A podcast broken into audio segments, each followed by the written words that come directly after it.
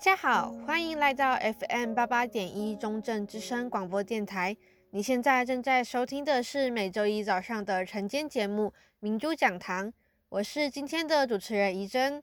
本周演讲的主题是林秉贤老师的国际人权。那么大家知道什么是人权吗？就由接下来的演讲来告诉大家。因为你是一个人，所以你便享有人权。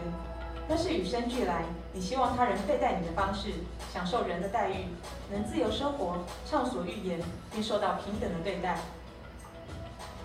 权利有很多种，多半适用于某特定群体。然而唯有人权绝对适用于每一个人，不论你身处何处。这表示小孩、老人、穷人、篮球员、收垃圾的、饶舌歌手、老师、非洲人、印第安人、阿尔巴尼亚人、基督徒、回教徒、卡巴拉教徒、无神论者、你爸爸、你妈妈、你的邻居，还有你，每个人都有相同的人权。也就是说，这些是世界性的。然而仍有一个问题，有哪些人权呢？ Name the human rights. What the human rights are? The right to live, equality between all peoples, right to religion, the right to. Is there supposed to be a list somewhere I should be aware of? 依据联合国的资料，人权共有30则，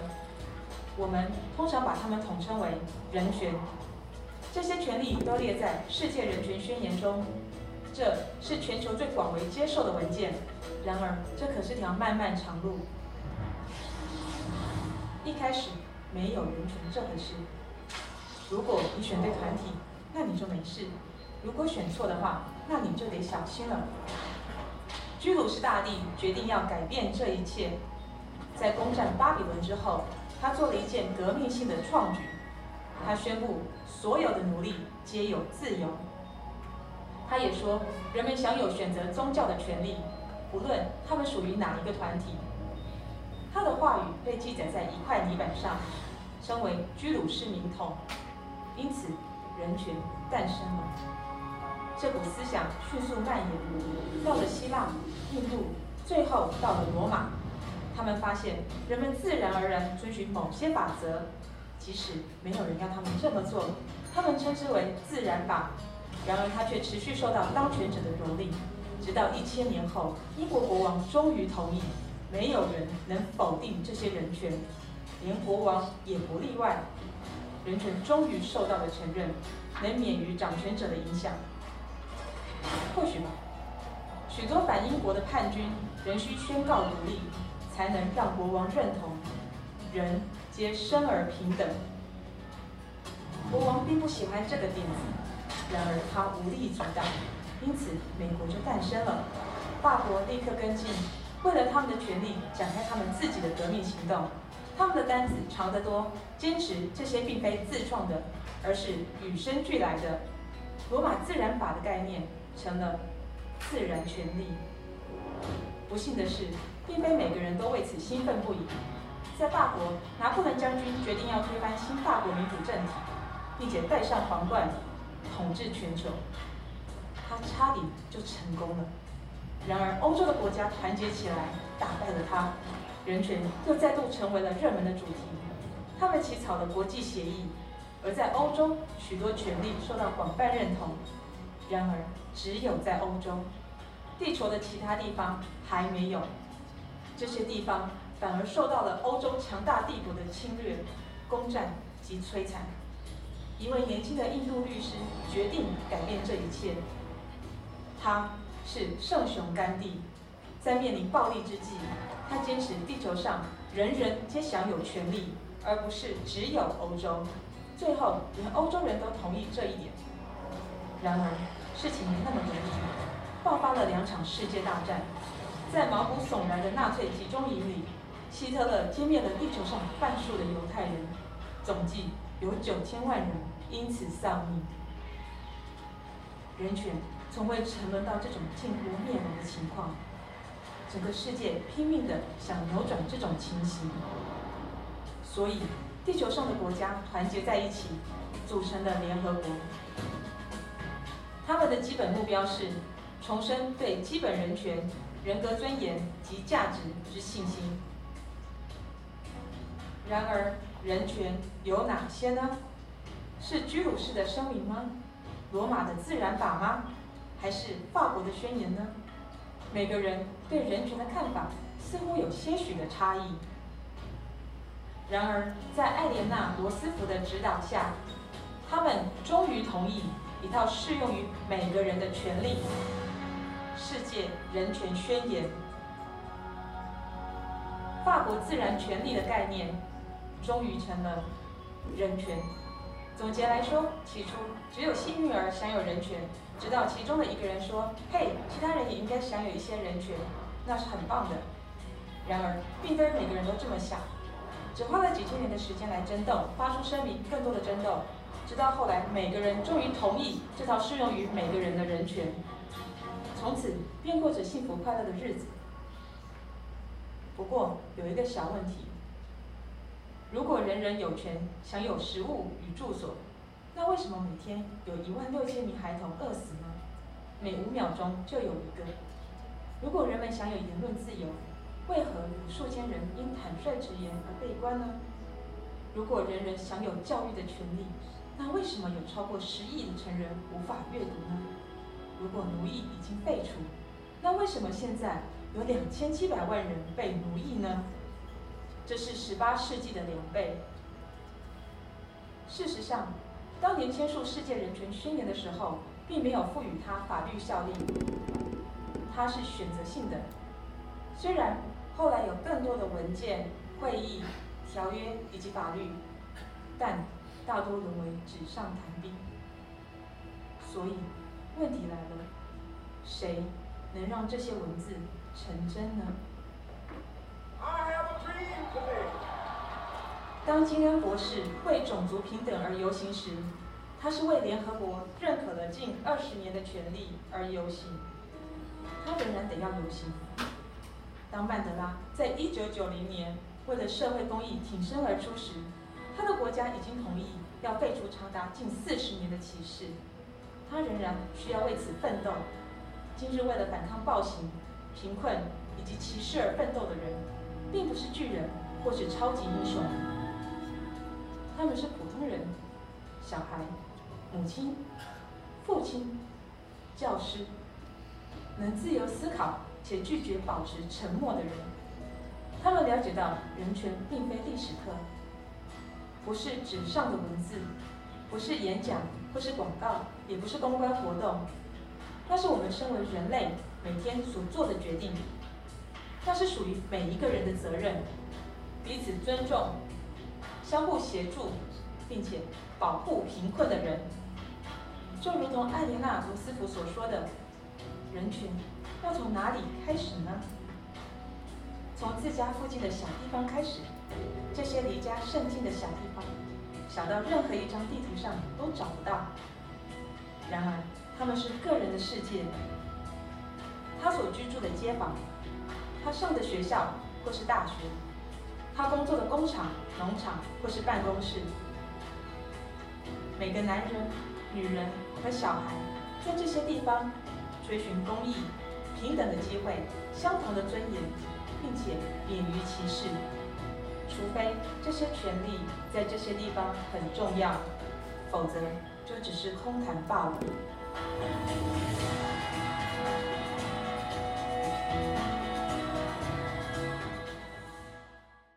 经过刚才的演讲内容，不知道各位听众朋友们有没有对人权的概念更加清楚呢？林秉贤老师作为国际人权大使，在演讲中除了和大家分享他在亚太青少年人权高峰会的经历以外，也分享有关阶级不平等的国际人权议题。童工这件事情现在还有吗？有几亿人，尤其是像疫情，尤其是像因为印度，其实印度的人口非常的密集，所以像有一些比较落后的地方，他们其实，他们能够接受到的资源其实也非常非常的少，所以你看，像疫情的时候，几乎毁掉了一代人。而且我那时候有看过一个新闻，童工这件事情，因为像有一些地方他们需要采矿，那你会发现这些矿洞其实非常的小。因为你如果要去采矿的话，你需要有炸药把那个矿洞炸开，但是因为你不能损坏太多，所以你会发现那个矿洞其实非常小，那他们要怎么样去采那些矿呢？他们就会找这些童工，因为童工的身体非常小，他们可以钻进那个洞里面，但是这些洞因为是用炸开的，所以它其实非常的不稳定。那如果不小心塌了呢？没有关系啊，死的是童工。对，就是现在目前还有发生很多很多这样子的事情。那这些童工就是死的不明不白啊，对，就这是现在社会上还发生的很多事情。还有刚老师有讲到的，就是人口贩卖这件事情。人口贩卖有奴隶的嘛，然后还有人口贩卖，还有就是性交易。为什么呢？因为有庞大市场的利润，每年至少有1500亿，所以会发现，尤其是在哪一些国家，在美国跟墨西哥，然后这个是应该蛮多人会知道这个东西。这个是印度的种姓制度，他们的人目前一样，你出生就是分369等，如果你在这个等级，你跟你的世世代代就是这个等级，如果你在这个等级 untouchable 不可触碰者，这个是最可怜的，我觉得有点连奴隶都不如吧。对，他们有就是想说，你在不同的等级里面，你就只能做这样子的工作，你就只能从事这样子的工作，包括你的家人跟你的下一代，世世代代就只能做这样子的工作。那我们就有问过他，就是，那你们怎么样可以去区分出那个人到底是什么样的等级？他们讲说，他们听有些口音，对，听得出他到底是什么样等级的人。那有一些新闻跟数据给大家看。这是一个节日结束以后，那个小孩在做的事情。像他们那个最低等级的人，他们能从事的工作是什么？捡垃圾、捡垃圾、捡尸体，跟处理动物的粪便，他们就只能做这种最低级的这种工作。所以你就想说，他们从事这样的工作，他们不想翻身吗？那如果你没有接受到教育，接受到有人跟你讲说你可以翻身，他们会有这样的想法吗？其实搞不好完全没有。所以你会发现，这个是那时候那个印度的人权大使他分享的。所以你会发现非常的可怕，这个数据，这个每18分钟就有对他们叫他们那个等级人叫做贱民，对，所以他们伤害那些贱民是很正常的发生的事情。包括警察也会做这样子的事情。好，这个非常夸张。如果你的女儿，或者讲说她喜欢这个女生，她喜欢上了一个男生，但是那个男生呢，因为种族比她低，她爸爸妈妈就觉得你让我们家族蒙羞，然后爸爸妈妈就一直劝导她，就是你不要做这样子的事情，这样丢我们家里。但是因为是喜欢上了嘛。就是有句话，爱就卡上西嘛，对，好，所以呢，他一样选择跟他在一起，所以他的爸爸宁愿买凶，宁愿花钱把他女婿杀死，就是为了不让他的家族蒙羞。就是竟然有这么夸张的事情，我无法理解。对，他讲说，他宁愿把他嫁给高种姓制度的乞丐，他也不愿意让他跟他见面在一起，他觉得这样做很丢他们种族的脸。所以他们在他们现在这个种族的观念，这个制度应该讲说，就是那个种姓制度的观念还是非常深刻，因为这个是他们根深蒂固的观念。如果要他们一直在宣导人权，但是要改变这样的想法，其实还有一段时间需要努力。刚刚的演讲提到的是国际上有关种族之间的歧视和不平等的实际案例。我们同时也很荣幸邀请到国际特赦组织的邱依林秘书长，和听众们谈谈种族的议题。不同的，的确在不同的地区、不同的历史脉络底下所发生的种族冲突的议题，的确都有它的特殊性。然后比如说这个罗兴亚，或者是这个。这个美国的这个黑人跟白人的种族的这个冲突的问题等等，那大概都有它的这个特殊的脉络跟历史的原因。那台湾的这个，比如说原住民啊，或者说台湾为什么会特别去歧视这个东南亚的，比如说这些外籍劳工啊，或是新移民等等？那这个就是你可能很难一概而论的去说，每个种族歧视的背后的原因都是一样的，因为的确说在为什么会发生这件事情，它的确有它的一些这个历史的脉络，那你要去理解这样子。那但是其实。去理解这个历史脉络，并不是去合法化说，所以这样的一个种族歧视跟迫害就是正当的，应该不是这个样子。那就是说，当我们去理解说，这一段历史为什么会发生这些迫害的事情之后，那我们更要去反省说，那要怎么样去避免这些歧视的问题、迫害的问题，它再次的不断的在重复的继续发生。那其实你会看到说，的确有很多的这些种族的冲突的问题、歧视的问题，其实都。就说虽然大家也都有看了就是也都去看到这个历史发生过的这些事情，像这个我们看这个美国的这个黑人民权运动，从这个60年代这个马丁路德金博士就开始在推动这些相关的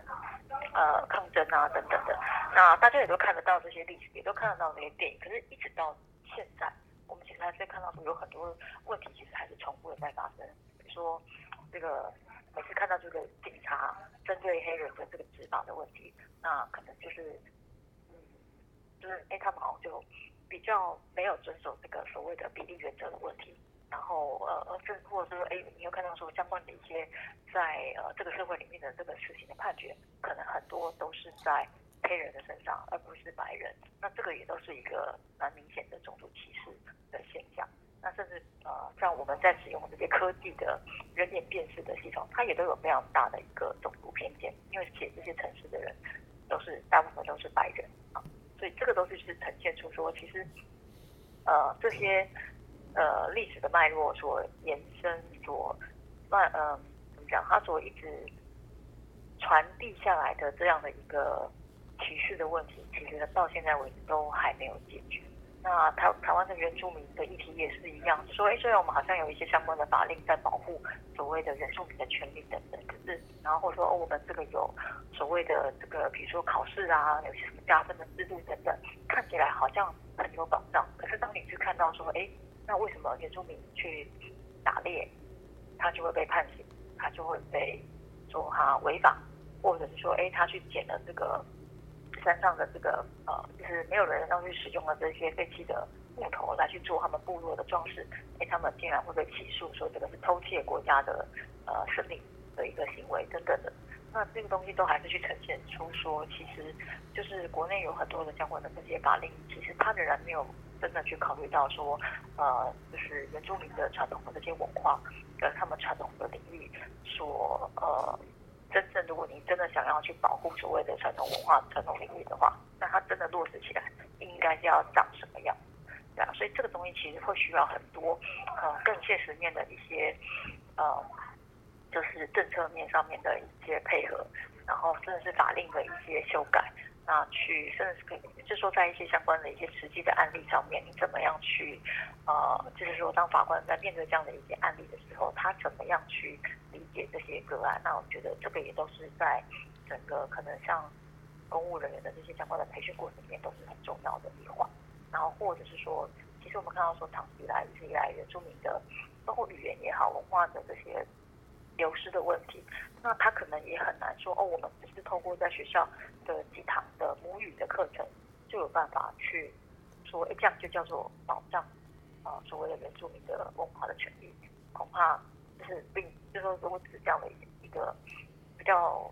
流于形式的一个做法，他其实还是很难真的去去落实到所谓的保护这个原住民文化权的这样的一个作为。那你会看到说，其实在现实生活里面，如果大部分的公共场所或者是官方语言或者是等等，大家其实都不大会去使用这些语言的时候，那这个时候我们透过这样的一个方式来去进行所谓的保存语言文化这样的事情，到底能不能达到它实际的效果？也就是说，当比如说部落人想要回去自己的家乡，他想要就是回到他的传统的领域去生活的时候，他到底有没有办法就是自己自主的这样的一个生活方式，而不需要到非得要到都市来，然后去用这种就是要去办公室去一个公司里面上班的这种方式，那就这个东西有没有可能性？那如果这东西都是不可能的，其实你说要去保存所谓的原住民的文化权，这件事情其实它就是会跟它现实的这个整个目前的这种运作，整个社会运作的模式，整个国家体系运作模式，完全都是互相冲突，而且各个不入的，对，所以这个东西会需要有很多的一些更细节的政策面的修正，或是法律面的一些调整，然后执法单位的相关的人员的一些人权意识的训练，其实有时候也都蛮重要。除了种族会有不平等的现象以外，性别上也有同样的状况，需要大众去关心。而本节目的第二部分便是和听众们讨论性别上的不平等问题。然后还有女生来经期这件事情，无法理解，竟然在很多落后的国家，他们会认为像这在哪里？这好像在印度、尼泊尔，我记得有一些地方也是这样子。他们目前还是认为女生来经期这件事情是非常肮脏的。如果像说大家来到一个同样的学习环境好了，如果那个女生来经期的话，我是认为这件事情是一件很肮脏的事情，你不能跟大家坐在一起，你需要被隔离开来，你需要坐在一个角落，甚至他们的家人不会让他的小孩不会让他的小孩进屋子。那你能够住在哪里？你能够住在外面额外搭的小屋子，有小屋子还好偷笑了，对。然后他们的长辈或者他的爸爸妈妈也会觉得跟他们家的小孩传授这样的卫生观念是一件很丢脸的事情，他们也不会在公开的场合贩售卫生巾这种东西，对。他们就是到目前还是认为这件事情是一件很不洁的东西。所以你看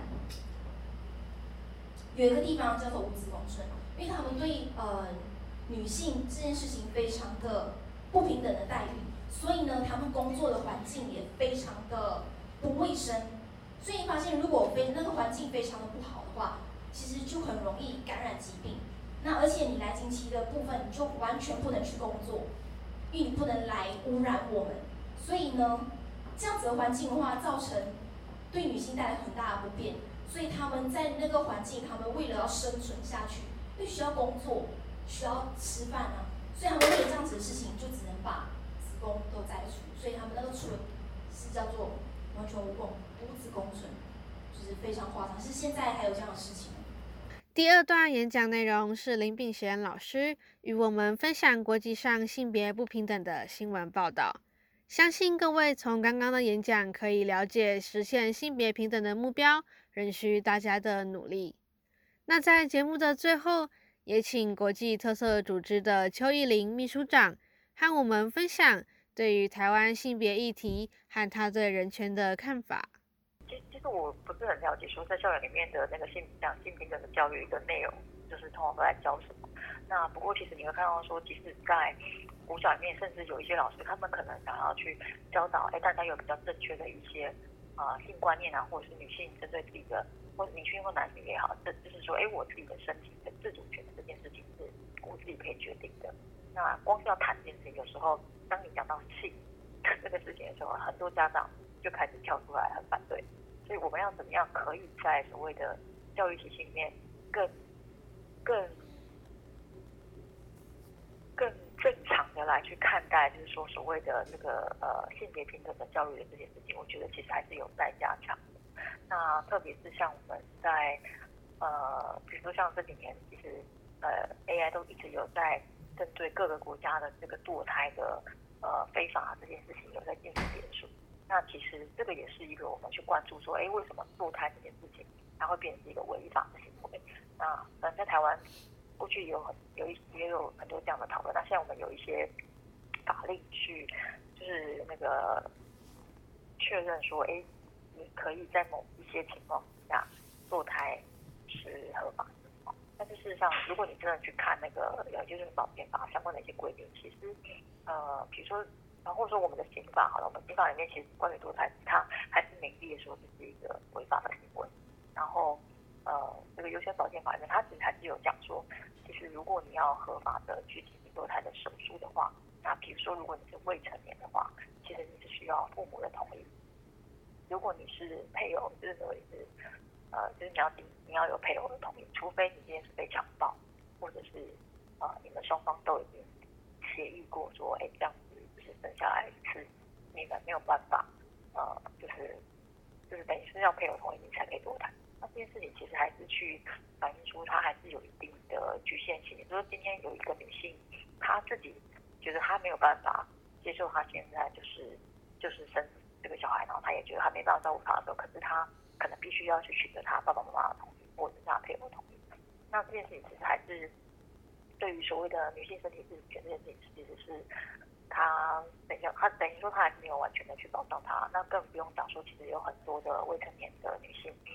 他们如果要堕胎的话，很多人其实根本就是不敢跟家属、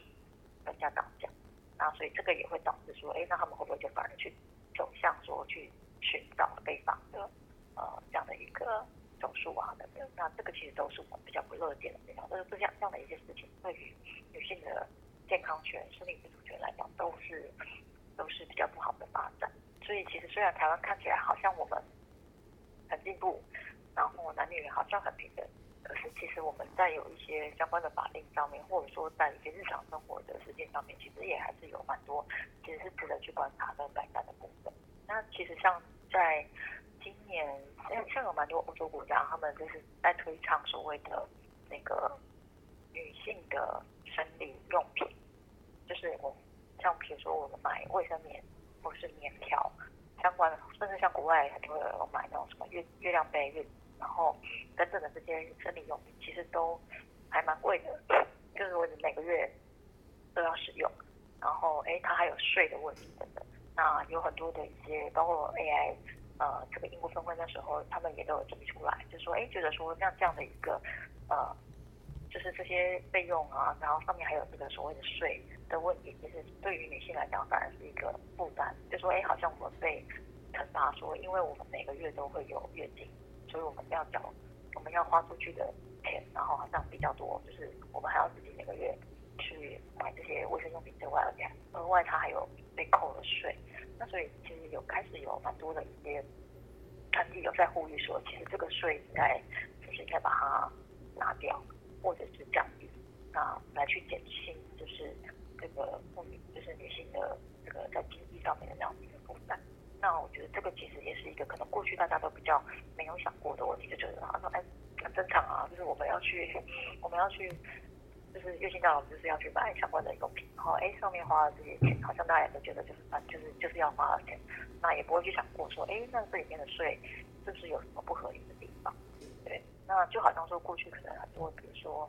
一些在空间设计上面，可能我们也都比较不会去考虑到性别友善、性别平等的这件事情，可是现在其实在很多的一些空间的设计或者是厕所的这些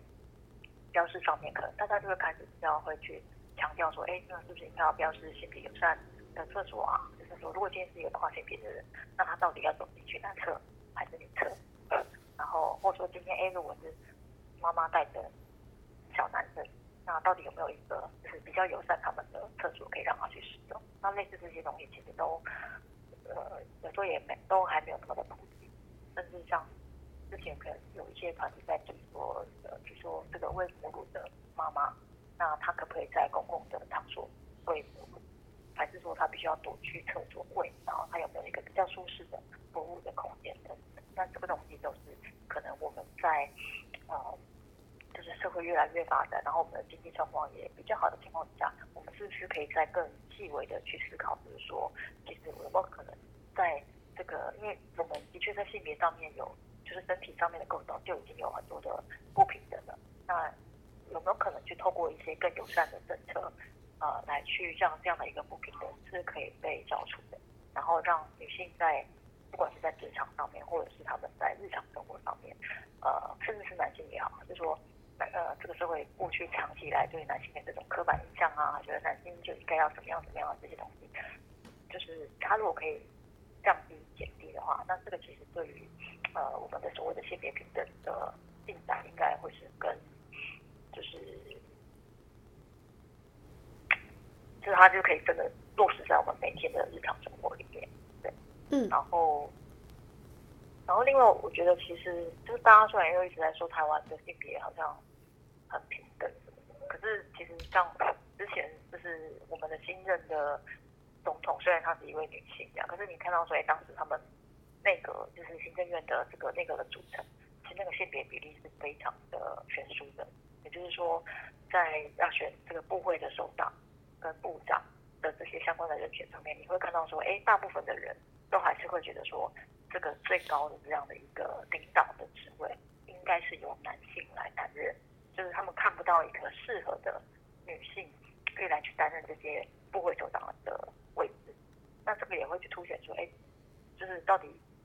我们一直在说现在已经性别很平等，然后其实也有大量的女性投入到劳动市场在工作，可是真的在那个所谓的最 top 就是最上端的那个就是这些领导阶层的位置上面的这个性别比例是不是真的就是比如说经理级以上的女性到底有多少？那这个我觉得这个东西都还是值得我们去关注跟就是可能可以去改善的地方。对，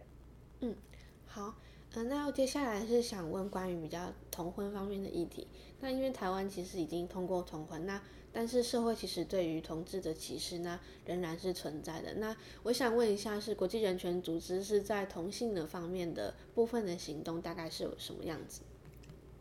我们因为其实台湾有蛮多的同志的人权的团体，所以我们大概主要就是会像每年的这个同志游行的话，大概是我们每年一定都会参加的活动，然后或者说像现在其实各地各个城市有越来越多自己也会办同志的游行跟摆摊的活动，那我通常也就是会鼓励我们的志工小组去参加，然后甚至我们其实在国际上面，因为还是有不少的 LGBTI 的族群，他们可能因为他们自己的性别身份或者说他们去倡议这个 LGBTI 的人权的问题，然后就被抓起来被逮捕等等，那所以其实我们也会针对这些个案去进行联署跟救援。所以像去年比如说我们在同志游行的这个现场，我们就是用我们北京马拉松的其中的一个个案，它就是土耳其大学的就是一群学生他们在校园里面想要举办同志游行，然后就被校方逮捕，那甚至要面临被起诉的这些问题，那我们就是呼吁大家可以去声援他们，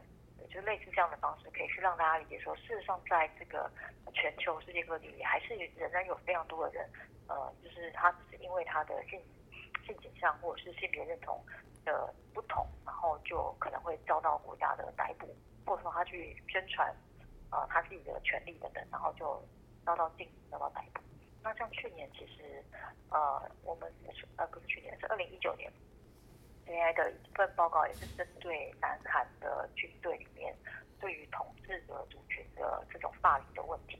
那有公布了一份也是蛮详细的一个调查报告，然后也去呼吁南韩的国防部要去废止一些相关的法令，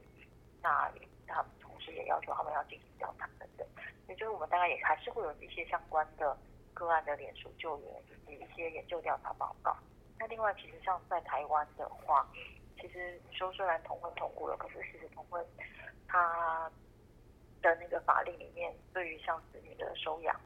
啊，或者是跨国的同性婚姻，其实还是有蛮多的限制的，